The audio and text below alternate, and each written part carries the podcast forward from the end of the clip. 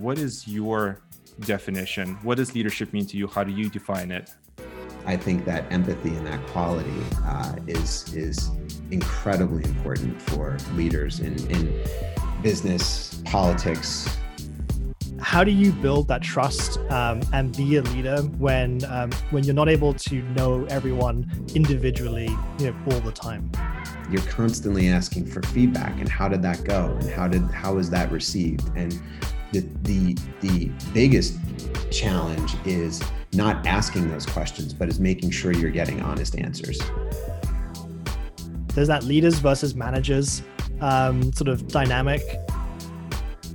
Sometimes what I find with managers versus leaders is managers um, require a very buttoned up job description.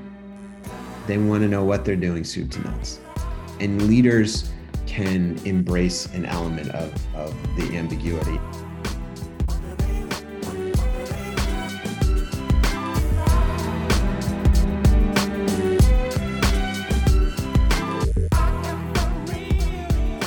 Hello, and welcome to the 30 Minute CMO Podcast. I'm Gosha Khuchua, and I'm joined, as always, by my friend and partner, Alex McNamara. How are you today, Alex? I'm I'm okay. I'm doing okay. Hanging in there. It's hanging been, in there. It's been one of those days. hanging in there. With the rest of the country. Yes. um, so, well, actually, today's episode is quite timely because it is focused on the topic of leadership. Um, it's a topic that we had been wanting to devote an episode to for some time now. And we figured that there won't be a better opportunity as the country is going through its incredible period um, as it decides on who will be its next leader for the next four years. And we could think of no one better to invite to join us in this discussion than Jeremy Cornfeldt, the CEO of iProspect, the world's leading performance marketing agency, Jeremy, welcome to the show. It's so great to have you here. Oh, thanks, Gosha. Thanks, Alex. It's good to be here with both of you. Well, I think we'll just dive right into this because I think uh, we can't start talking about leadership without defining it. And we wanted to ask you, what is your definition? What does leadership mean to you? How do you define it um, in your mm. words? How do I define leadership? I think that's a. Uh, it's a great question. I mean, mm-hmm. I think if I would look to define it, I would look for specific qualities that that leaders have to have. Um, I think that uh, I, I, there's there's quite a few, but let, let me land on probably three or four that I think are really important. Um, I think that there has to be a, a natural level of curiosity. Um, I think great leaders that I uh, admire um, are those that um, are always curious. They're continually curious. And I think that the curiosity um, opens itself up to uh, people that really want to listen uh, and want to learn. Anybody that tells you or, or presumes to know that they have it all figured out, I think is is uh, someone that I don't want to get behind. But somebody that's curious and that wants to learn and listens and has um, uh, a specific point of you know open to different points of view i think is is um, a great leader i think uh, one of the next qualities that i look for in in um, leaders is uh, empathy and empathy it's really interesting because um, it, it, it's not just being empathetic to someone's situation and being able to listen and understand um, and console in some instances. I think that empathy goes a little bit further than that, and that if you can put yourself in someone else's shoes um, and also make decisions that way, uh, even though they might not necessarily be um, widely uh, supported, but if you know it's for the greater good, I, I think that that that becomes um, that becomes something that's a real real standout. And and i have a specific example actually that i just saw recently on a documentary um, over the weekend. They were talking about um, george bush um, senior uh, in his in his first term and and the fall of the berlin wall and then the um, the fall of the soviet union. So he never went to the berlin wall and he never really got behind he didn't oppose it, but he didn't he didn't openly sort of promote um, uh, what was happening uh, and you know go and visit and and pay homage to it and and um, really sort of put his stamp on something that was so monumental and historic because he knew if he did that that would have alienated Gorbachev and it and and um, it might have kept Gorbachev from doing what he needed to do to really break down the walls of the Soviet Union. And mm-hmm. so while he got crushed by the press, uh, and while it looked like he wasn't really standing behind something that this this country stood for, he knew that for the greater good, he needed to take those hits um, because it was in everyone's best interest, especially America's, that you know that that there was a change in the Soviet Union. So um, I think that empathy and that quality uh, is is incredibly important for leaders in in business, politics, any any type of um, um, uh, any any type of um, whether it's you know business, political, or or other pursuits. Um, and actually true in, in sports as well. Um, I think the uh, the the the third um, is and and I I always try to um, I try to emulate this as much as possible myself is around uh, inspiration. I think that um, inspiration doesn't always have to be um, about uh, you know and doesn't have to come through with a great public speaker, for example. You can be inspiring in different ways. But I think to really be a great leader, um, there is there is an element of inspiration that you have to deliver, and and that inspiration can then start to turn into belief. And if people can get behind that and believe it and feel it, um, then they're going to want to do it, and then they're going to start to feel that that um, not just commitment because I'm getting paid to do this or I think it's the right thing. It, it becomes more than that, and it takes on a greater meaning. And I, think that that I think that um, that is critically important for for any leader. So that that curiosity, that empathy, inspiration, you know, those those are things that I think are are really important qualities. I think the final piece you know because i had said four is is also and i think that's been really important this year is around transparency um, I think that good leaders are very transparent um, and uh, they're not afraid to have those tough conversations because it's easy to be transparent when things are good. It's much more challenging to be transparent when when things are challenging, um, and also if you've made mistakes. So I think that you know that's also another good quality um, of great leaders is is that element of transparency.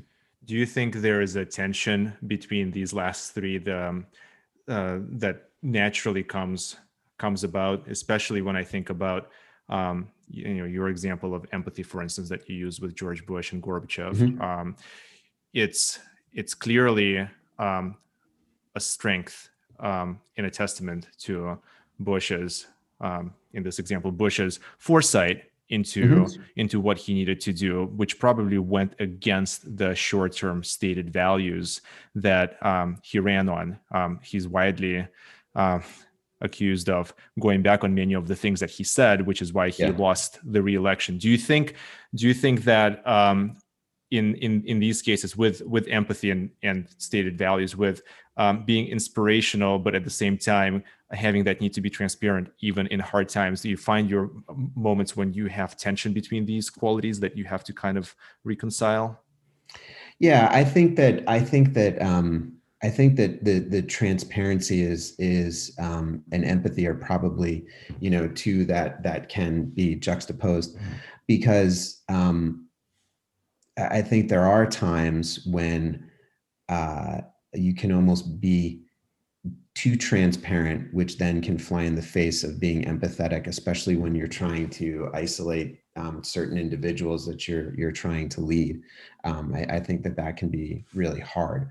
Um, so I, I, do think that that there are those tensions, but it, the tensions actually can, if they're used properly, can bring out the best and can help you arrive at what's the right decision um, that you need to, that, you know, on the path that you need to kind of go down in, in order to make sure that um, you're leading your organization in the right way, that you're doing things that are for the greater good, um, and that you know you're you're taking things to the next level. Uh, so I think it's good to have those healthy tensions as long as they are healthy, mm-hmm. um, and as long as you can confront them and collaborate and figure out how you resolve them. Or if you you know if you just need to make the individual decision, I think that that's okay too. Um, but I think those those healthy tensions can actually help. You know the the answer is never. If the answer is always 100% clear, then you're probably not doing the right things there's always going to be an element of I, I, need to I need to take some time. I'm not 100% certain, but I believe, and that's the direction that I'm going to go in. Um, Jeremy, you're you know leader CEO of iProspect. Um, it's one thing to manage a group of less than 100 people, mm-hmm. and another thing to manage a group of more than 100 people. Mm-hmm. You manage a group of 800 people. Mm-hmm. Um, how do you build that trust um, and be a leader when um, when you're not able to know everyone individually, you know, all the time? That's a great question, Alex, and I'm also wondering if that's a slightly loaded question, but a great question for sure. It's not. It's um, not loaded at all. I, I so one of the pieces of advice that I got along the way um, was uh, to know what people think of you. Um, uh, and I think in particular, when when they don't really know you, they know of you or they have some perception of you, but to know what they think of you before you walk in the room. So to know all know all the good, um, and to also know, um, you know, where, if I'm being kind, you know, they think you have areas of opportunity or places where you struggle or things that they may struggle with, so that you can play to your strengths, but be very conscious of um, areas where people may think that you struggle, or maybe where they're not 100% certain with what you're saying and believing in it or trusting in it. Um, you know, so that you can you can have that healthy awareness um, around how what you're saying is going to be perceived. And uh, you know, I think a lot of leaders, and I do this myself, um, you're constantly asking for feedback and how did that go and how did how was that received and the the the biggest challenge is not asking those questions but is making sure you're getting honest answers and creating a really safe environment for people to be transparent with you so that you can get that that um, honesty so that you can learn and grow from it.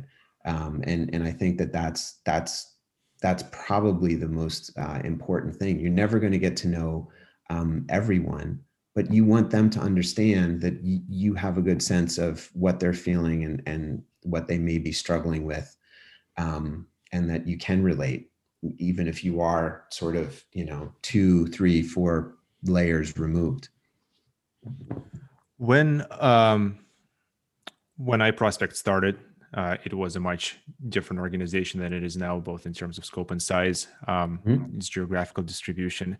One of the ways that it grew, as is normal for advertising companies, is general is, is through acquiring other other companies and folding them in.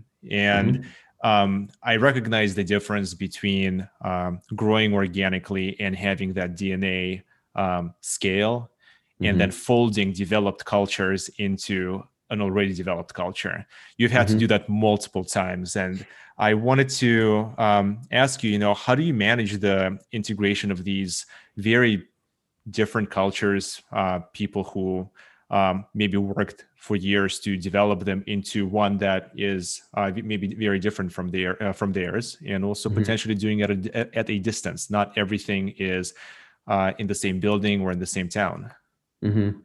Well, I, I think so. That's a great question, Gosha. And I think one of the things that I learned from being on both sides of the coin, um, and uh, is that um, you know there's there's always going to be uh, an element of of nervousness and, and anxiety, especially from the the company that is being acquired. So um, you're always you're going to have different cultures and and um, and that no matter how you see the market and how aligned you are with where the, the direction of business and, and what we do is going, you're always going to have this element of um, different cultures coming together. so one of the things that I found, and one of the things that I've done with my leadership teams before we go, you know, before the acquisition is officially announced and they start meeting people from the other uh, organization, is I I share with them some of the things I just shared with you. Be empathetic, listen, um, understand where this organization is coming from, even though they've just been acquired, even though this is sort of a, a sign of achievement. They're going to be very anxious to prove why they were acquired. They're going to be very anxious to prove themselves and share what they've done, and and and they're they're they're grappling with they're kind of riding high of wow we must we must be doing something really great, but they're also nervous of like geez I you know I have to make sure that everybody believes that this is really great. So there's there's this there's this sort of happiness coupled with anxiety that's going to be coming through a lot of the people that come in um, to sort of prove like what they do and how they do it and and that it you know it is a really good way of of working and i find at the beginning of these um, acquisitions uh, when when teams are getting to meet and know each other there is there you need to do a lot more listening um, than you do uh, learning and sharing and and be open and welcoming and really you know uh, in, invite them in to the inner circle even though you don't really know them so that you can listen and learn and mm-hmm. once you can do that and they kind of get through those first sort of layers of of sharing their approach and how they work and what they do then when that easiness starts to settle in and they start to feel like okay i'm getting a little bit more comfortable. I get you know these people are, are really interested in hearing what i have to say. They're really interested in learning what i've done to make to make my clients successful my team successful. Then you can start more of the integration process and it starts to become more free flowing of sharing information back and forth. Um, the other thing is too is that you know you you have to step up and and be a little bit more social. So obviously during non-covid times what we would do is you know we'd have some social gatherings. And naturally what would happen at the social gathering after we do the big announcements and announce you know some of the key players and thank everyone for being there is the groups would go into their own groups and the people who you were friends with you would hang out with and the people they were friends with they would hang out with and you could see like the two organizations standing at opposite ends of the room. You have to really push your leadership because it can't just be you it couldn't just be me going in and mingling. You got to push people to go in and mingle and and sometimes you can force that and do you know different ice breaking games like two truths and a lie or rose and thorn or whatever but there's also just got to be some natural like i said curiosity and interest um, where people just need to go in and be like hey what's your name? What do you do? And and just start to you know have conversations and and build relationships.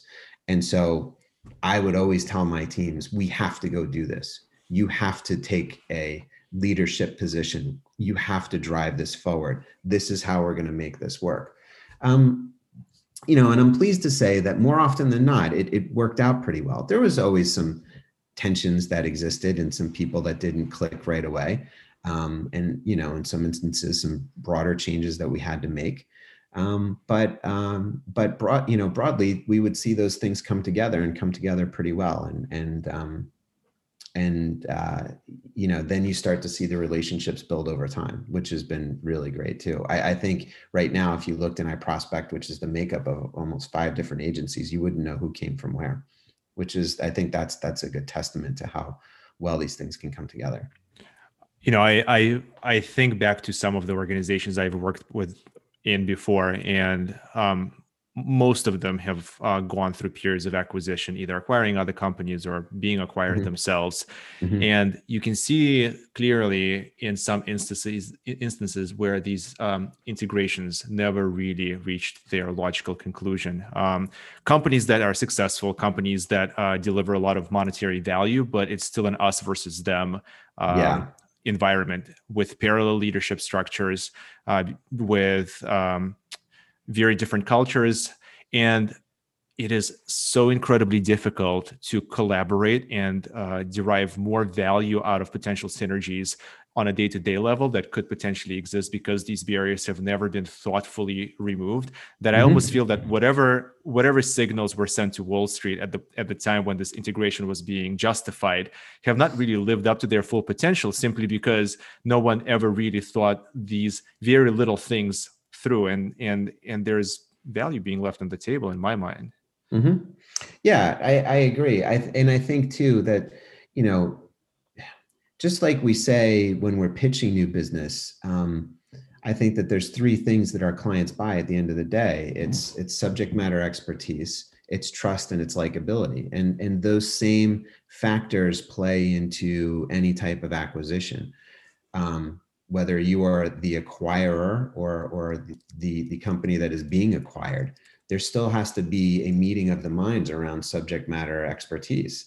Um, and but beyond that once you sort of get past the okay we both understand the nuts and bolts or we know why we're coming together and we see the the business synergies there's got to be an element of trust and, and likability and maybe the trust doesn't happen right away right. but the trust is something like i could see it happening because i i, I like these people and and i want to work with them and i want to sit across the table from them and you know i think that some of those call them sort of quote unquote softer feelings uh, and and intangibles get lost. Mm-hmm. Um, but I think that they're the most important things because at the end of the day, you've got to like the people that you work with. If you like them, and yes, have those healthy tensions and other things, but if you like them, and then you can build that trust, which then you know the byproduct of that is is respect that's when you can really start to blend the cultures together. And, and I think with with everyone um, that we've brought into the organizations, uh, and with all sorts of different leadership. And look, not all the leadership has stayed, and and some we've we've had to um, involuntarily remove. Um, but there, there's you know you, you have to take those decisive actions too. That the others that do stay, you can see that that bond gets built. That's very interesting. As as you've um, sort of either you know incorporated new organizations into yours or sort of had people you know join the join the teams, there's that leaders versus managers um, sort of dynamic where leaders can be anyone within the organization and and managers are you know by title managers. Um, so how do you spot and nurture those leaders um, throughout the through you know throughout the organization? Um, and then can you develop those managers who don't have you know the soft skill sets into being you know true leaders regardless of title? Yeah. So hmm. i'm trying to think of the best way to answer this where i don't sound too harsh um, sometimes what i find with managers versus leaders is managers um, require a very buttoned up job description. They want to know what they're doing soup to nuts. And leaders can embrace an element of, of the ambiguity. And let me give you guys an example. My so my very first um, job, I worked for a company called the Forum Corporation, which was a management consulting firm, and I was there in the early '90s. Um, and we did management, service, sales, and leadership training. And I was on the um, I was on the resourcing team. So we we had a group of um, internal folks that would kind of lead the lead the client engagements and manage the client engagements and develop the training materials and then we had external consultants that would do a lot of the classroom training and so in the resourcing group i loved it because um, I got to see all the client projects that that came in. As soon as something closed, they'd call my team and say, you know, Jeremy, we need, you know, we got this. We need to staff it with XYZ type of people. And there was this, and the so the most senior job was a project leader, um, and then the the the support person was the project manager. And there was this woman, her name was Siobhan. I was like 22 or 23 at the time. And Siobhan was only, you know, she wasn't that much older than me uh, in your 20s. Of course, it felt like light years, but she was 26. Um, and uh, she was, her level was project manager. But over, you know, over probably about a year, a year and a half, people were calling her to be project leaders. Now, project leaders were, you know, late 30s to late 40s, you know, a good 15, 20 plus years of experience. And here is everyone calling Siobhan saying that they want her to be the, the project lead.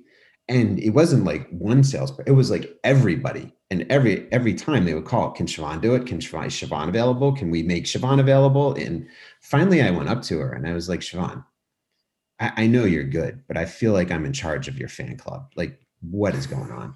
And and I said, just help me understand it. And she said to me, she said, um, the reason they all keep calling me is because they know that um, whether or not it's been something that we've ever done before, I will I will figure out a way to get it done, and and I will not let them down. And she embraced the idea of never been done here before, but I'll do it. And, and that scares a lot of people. Um, and so ever since then, I've always tried to embrace that and raise my hand for things that people hadn't done before. And yeah, I'll be afraid and nervous if I'm going into something where, you know, we haven't figured it out as an agency or as a network. Um, and if it's something new to our industry or new to business, but um, embracing that challenge and, and always uh, sort of flying in the face of doing something new and different having you know healthy nervousness and and a little bit of trepidation and anxiety i think is good. Um, but at the end of the day that that's what helps you uh, not only uh, emerge um, as someone that can be relied on and trusted but it helps you emerge as as a leader because you've got to be resourceful you've got to be scrappy you've got to figure out what do I do first and how do I amass the people around me that I need to help me solve the problem and sort of know that I can't just solve it myself. And, and I think that, um, uh, you know, those have been some of the most challenging and some of the most exciting things that, you know, that I've ever been um, involved with. And, and it all came from, uh, you know, from from just listening to what Siobhan shared with me and and embracing that as I went throughout my um, my career. And sometimes, you know, I'll be in something and I'll be like, geez, I have no business being here. But th- that that then becomes the challenge. And then you've got to try and figure it out. And you're not always going to be successful. And it's being okay with that too. Um, uh, but but not shying away from it, I think has has been really important. So to answer your question, Alex, I, I don't know if it is something that you can teach um, I, I, think that it's not so much that behaviors can't be learned, but I think that there is um, an innate thing within some people where they will be comfortable putting themselves in a situation um, where they know they're going to be uncomfortable. And, yeah. and, and, and I think that that is hard for certain folks. Um, and I think it's easier for others. And it's not that great managers don't have a place in organizations but great managers might not always be great leaders. Hearing you just say this, do you think that um, it's on the organization then to create an environment or a culture that accepts risk taking, you know, controlled risk taking or acceptable risk taking? What you just, the example you just shared, uh, can't probably exist in every org. If a, if a, if a, if a company or an organization is very risk averse and mm. punishes people for taking um, those leaps of faith, you know, and experimenting, uh, you will not discover those types of leaders in their early mid 20s yeah. like like your company did in that example do you think it's incumbent on the organization to foster this kind of uh, behavior i think it's incumbent on an organization um, to create an environment that um, uh, is is safe and allows people to um, uh, raise their hand and say, I don't know and I need help mm-hmm. um, in order to feel comfortable taking their own risks, if that makes sense. So, yeah, broadly, should it? I, I think every organization should have some level of comfort and, and foster, you know, pushing the envelope and, and stepping outside of yourself and taking risks. Because if you don't, then you just become complacent. And complacent complacency is is everyone's top competitor it doesn't matter who you're facing in the market. If you get complacent with what you do, somebody is going to go past you. And, you can see it with so many organizations that have failed over time. But um, but how you protect against that, I think, is the environment that you create where you allow people to fall, and um, and you're there to pick them back up. Like I always think about in a you know in a in a new business pitch. My job is partially, yeah, to help set the direction um, and and help with the story, but it's also to create environment where people can learn um, and stretch themselves, but also do it in a in a place where it's going to be safe, um, where it's going to be okay if they get it wrong, and not to call them out for getting it wrong, but try and steer them in another direction so that they get it right. And and I think that that's um, you know that's how you create an organization that starts to get more comfortable with risk and starts to push the envelope on on what you can do, regardless of the vertical. Mm-hmm. Well, actually, that sort of nicely segues into the next couple of questions we wanted to ask you about. And it's about the organizations being at their best. Um, mm-hmm. And you, as a leader, right, you have internal and external factors that influence your decision making process. Um, we all, I mean, we all do, but uh, where do you draw confidence in your decisions from when you know that the decision that you're making maybe is not 100% um, supported by everyone or everyone shares your vision? Where's this where does the confidence come from to kind of stand by it? Yeah. So um, if you'll permit me I, ha- I, have another story that i'll share with with both of you that that i think will will give you an example. Um, of, of how i how i try to reconcile challenging decisions. I won't say the name of the client but um, uh, within our, our network, we had won a, a incredibly large client, over three billion dollars in, in global media spend, and um, it was one of those situations where no one thought that our network would win. Um, you know, we were clearly the underdog, but we went in and we won, and it was great. I mean, it was it was um, it was we put our name on the map type win. Um, and it happened to be at the time the largest global pitch in the history of our industry. So it was also, um, you know, it was pretty monumental in general. Uh, as we were going through it um, and, and onboarding the business, uh, it was it was a huge challenge because we didn't we didn't have the infrastructure. And so um, I was on the pitch team after we won the the business and we were getting staffed up. I was there for like the first month or so, and then I kind of stepped back, and somebody else was was leading the business. Um, and uh, the person who was leading the business about eight months in, maybe seven months in, um, he called me and he just said, he said things are are not in a good place. They're not in a good place with all the digital. And I said, okay. Um, and uh, he's like, I need you to to come and help. And I went, okay, great. Uh, I'm I'm happy to. I'll I'll come and help. Um, so I went in, diagnosed the situation and it was even worse than than what he had described we basically just we had no infrastructure and and no one even knew where to start they they were just sort of it wasn't like okay let's take a step back and let's start with these five things and we're going to do this first and the second it, it was just like people were running around scattershot and it, it, it was we were we were not in a good place and had the client seen how chaotic it was, I think they might have really been questioning the choice uh, that they made.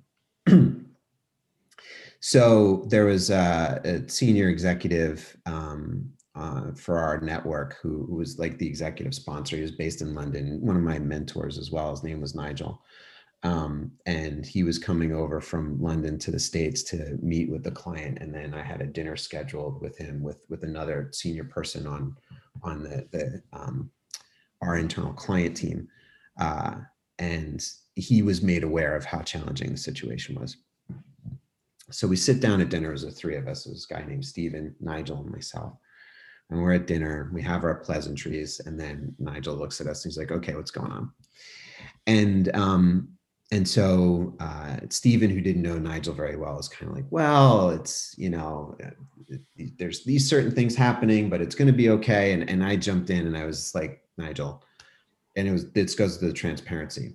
Um, I said we we dropped one of the largest advertisers in the world uh, on an agency that doesn't have the infrastructure to support it, um, and we're crumbling.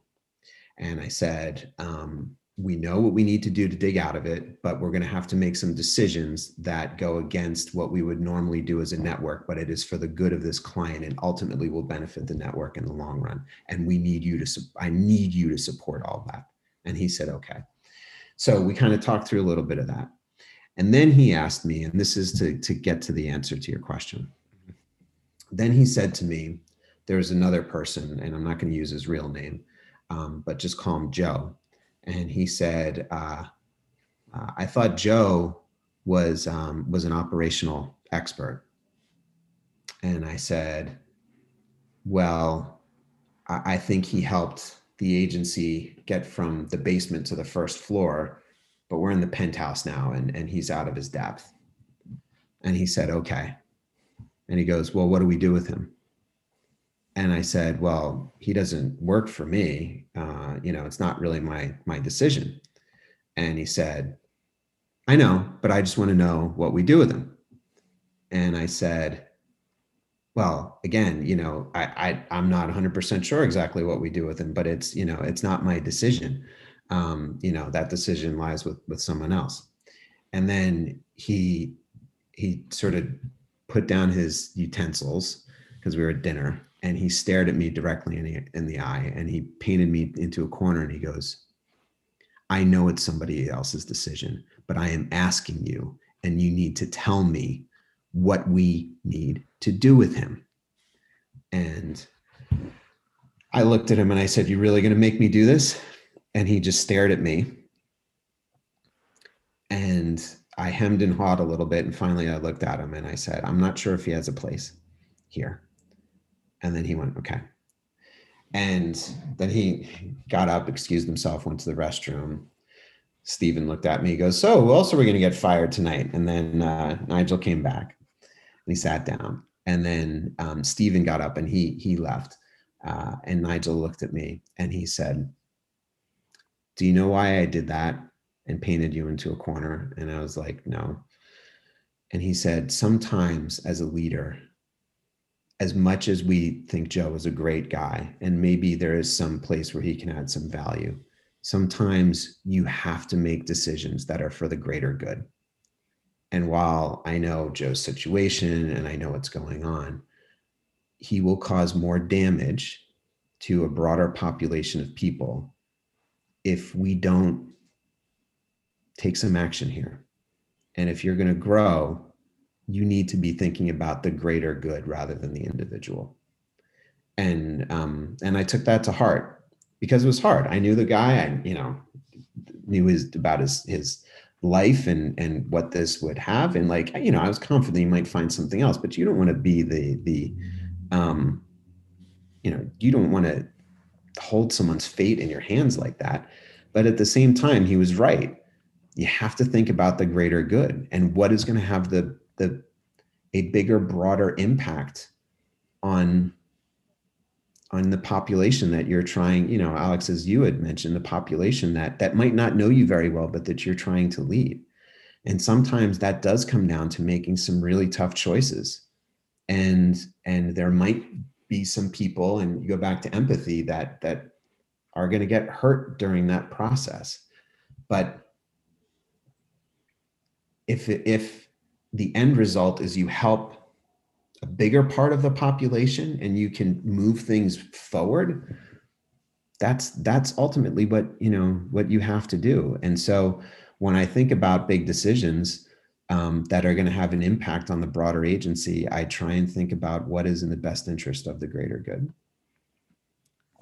I can't imagine that this is ever an easy thing to do especially because you might be uh, making these choices based on um, people who are relatively unknown to you versus people who you know very well, and people who you know you, who you know very well, like in the case of your example with Joe, might be the ones that have to um, have to. Go, yeah, right? well, but Gosha, sometimes when you don't know them very well, um, you can think that it's it might be easier, but the challenge becomes what don't you know and you know could you be making a decision without all of the information um, and uh, will you cause more harm than good? So um, there is an element of uh, when you do have more information, although it can hit on some more personal aspects, and you have to try and separate that business and and personal element. Um, if you can fully understand the impact of what you're going to do and decide, I think it can, in some ways, make those decisions a bit easier. If you don't know a lot, or if you don't know the people, um, I, I, think in some ways it can actually make those decisions uh, a bit harder because you don't know what you don't know, and and that can become really scary. I want to ask Alex. I'm going to just jump uh, into a question from the end, but it was a question we saved up for advice to people who are maybe leading small to medium-sized businesses. Just because it's such a perfect example here to, I think, uh, evolve on. Small organizations are usually very d- deeply connected on a personal level to one another where the leader mm-hmm. hired everyone individually they mm-hmm. become a family as these organizations scale as alex said when you get over 100 um, it becomes a very different type of organization. How do those leaders need to evolve in from your experience in order to recognize that they're serving the greater good the larger population as you say and are no mm-hmm. longer beholden to the individual relationships from which the company may have started? Yeah. Well i think i, I mean i think that there's a couple things um, with with those leaders um, and actually some of what i am going to say you might not necessarily agree with but um, i think that um, the first thing is is they've got to have a north star right? So if the north star for them is having a small tight knit group that they can wrap their arms around and know each individual as intimately as possible that will be a bit of an achilles heel as they start to grow because eventually you get to a size where that isn't possible um, and and i think that that then becomes harder. Uh, so if if that's their north star then i think as the organization grows they're actually probably going to benefit from bringing in someone else mm. um, to help run and drive the organization as it gets to as it gets to the next level.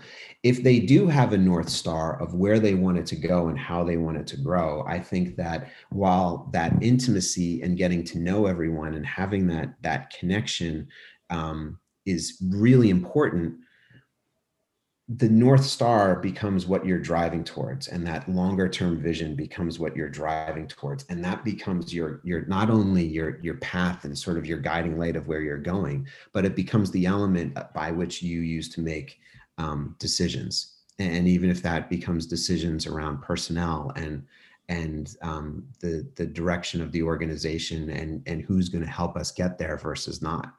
Um, and and I think that that helps to crystallize what it is that you want to do and where you want to go. Um, there was a period of time where uh, where I left and I actually went to a smaller agency um, because I, you know, I I wasn't unhappy with where I was working, but I thought maybe this would be a, an interesting opportunity, and I knew that they were going to gear themselves up to um, to sell. And it was it was a smaller agency that had found a niche in the entertainment vertical.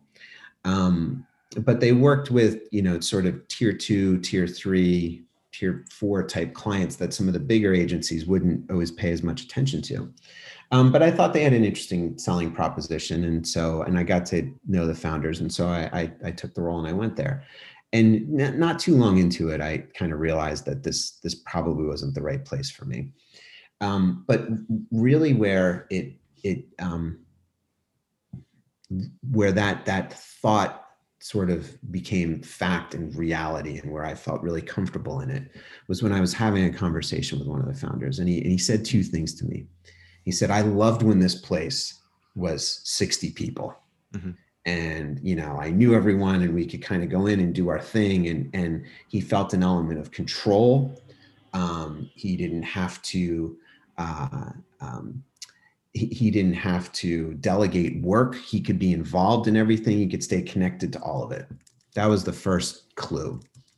Not that there's anything wrong with that, but you know, my aspirations were to be part of something bigger, and that was part of my North Star. And the second thing that he said to me was, um, he said that you know, he said, give me a client that can't find their way across the street. He's like, that's who I want to work with.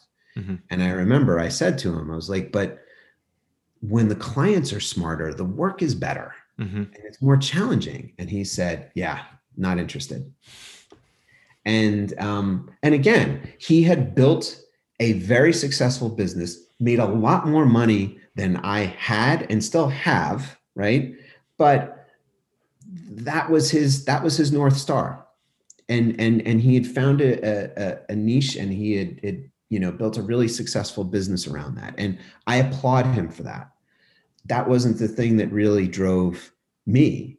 And so i knew that that this wasn't the right place for me. Regardless of what i could have made you know if they sold the business or whatever it, it just wasn't going to to fill me um, intellectually or emotionally uh, and um, and so you know, and I knew I'd have good earning potential. So um, I I you know I chose to to actually come back to the network that I'm in um, right now.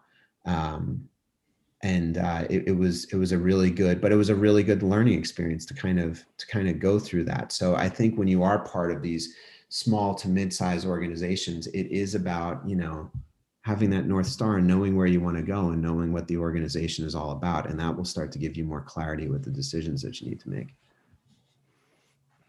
Sticking to the sort of the advice section and we kind of touched on this earlier um, but traditionally the sort of the growth arc from a individual contributor as you're kind of moving up through an organization is to go from ic to manager you know leader um, level.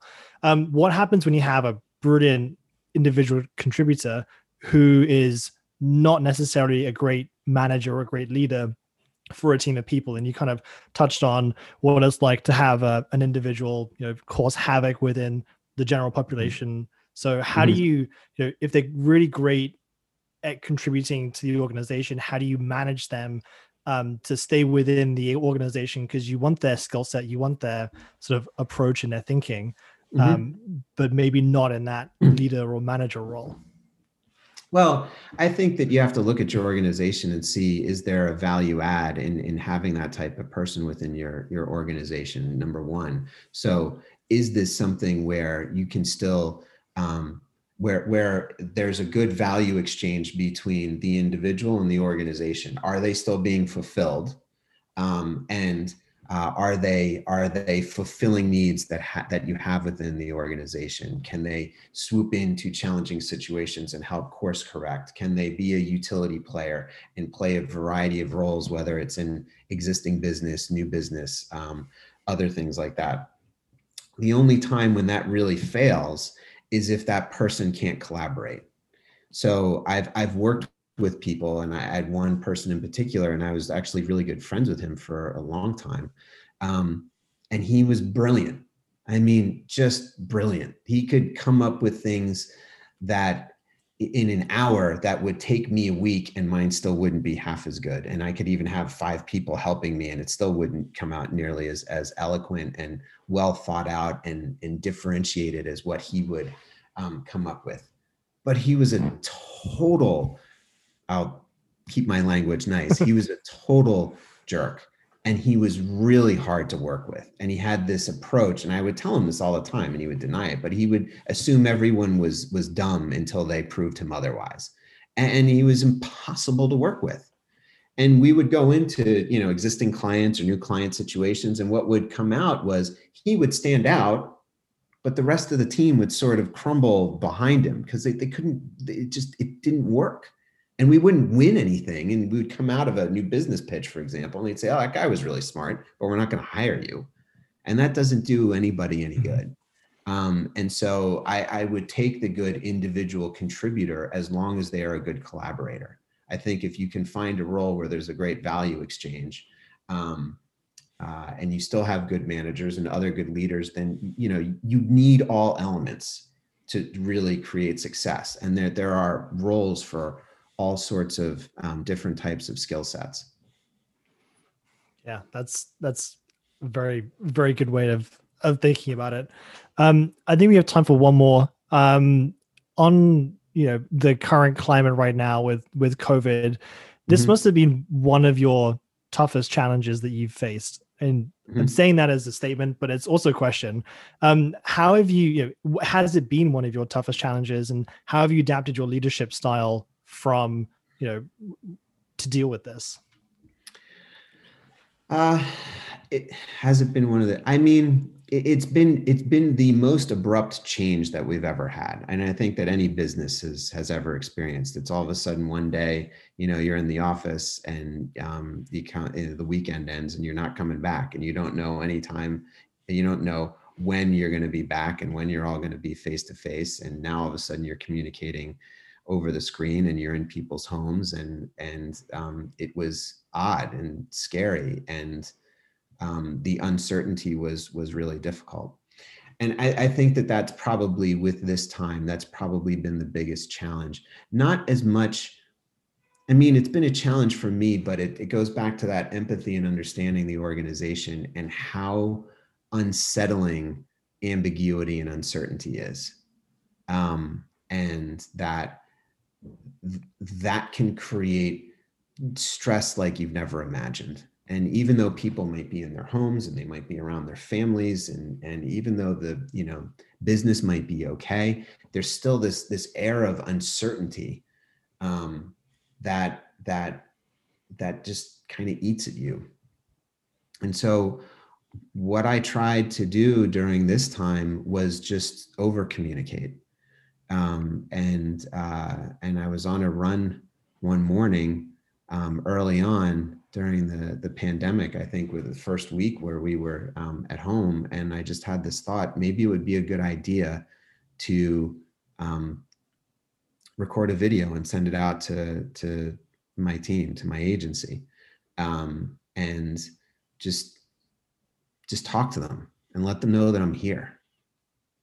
And so that led to you know one and then um, and then i did another one and then i created an anonymous form where where they could ask questions uh, and i started shooting nightly videos and just having a a virtual dialogue if you will with you know as you called out alex 800 people every night and we're up to video 81 um, the nightly videos started to get to be a little much, I think, for for everyone. But I think we got up to about 70 videos um, uh, in a row um, before we started to pull back. And so now, but we still do it weekly, and then we have someone else from from the organization um, communicate each week. And I, I think what I've found, at least when things are really uncertain, um, just having another voice and and communicating and talking back and forth and not only making sure that you are out, outwardly communicating but also making sure that that others feel heard um, and can share and have a safe place to do it I, I think is really important. And over the course of this i think i've got some things right. I think i've got some things wrong uh, and owning both. Um, but continually letting people know that you're there. And and that's that's ultimately what i've tried to do because um, whether you live alone or you have you know a significant other or a family or whatever the case may be i still think that there can be an element of feeling a bit alone um, and isolated from you know the people that you arguably probably spend more time with than anyone else. It's the people that you work with. So so how do you how do you break down that barrier? And um, and and I, I think just the constant communication has has helped at least. And again, this goes back to trying to get as much information as possible. At least that's what I've you know that has been shared back with me is that it's it's helped. Um, and so just making sure that you keep doing it. Jeremy, um, we've touched on a lot of different questions. Um, the stories you've shared have been great. Um, and I think there's a lot that everyone can take away from from the conversation we had with you uh, today. So we want to thank you very much for spending the hour with us, um, sharing your views on leadership, um, some of the anecdotes that informed uh, your own growth as a leader, and mm-hmm. uh, wish you all the best in uh, the rest of the year and in the year to come. Great. Well, Gosha, Alex, it's been a pleasure. Um, there's always more stories to share. So, uh, you know, hopefully we get to do this again sometime soon. And thanks for having me.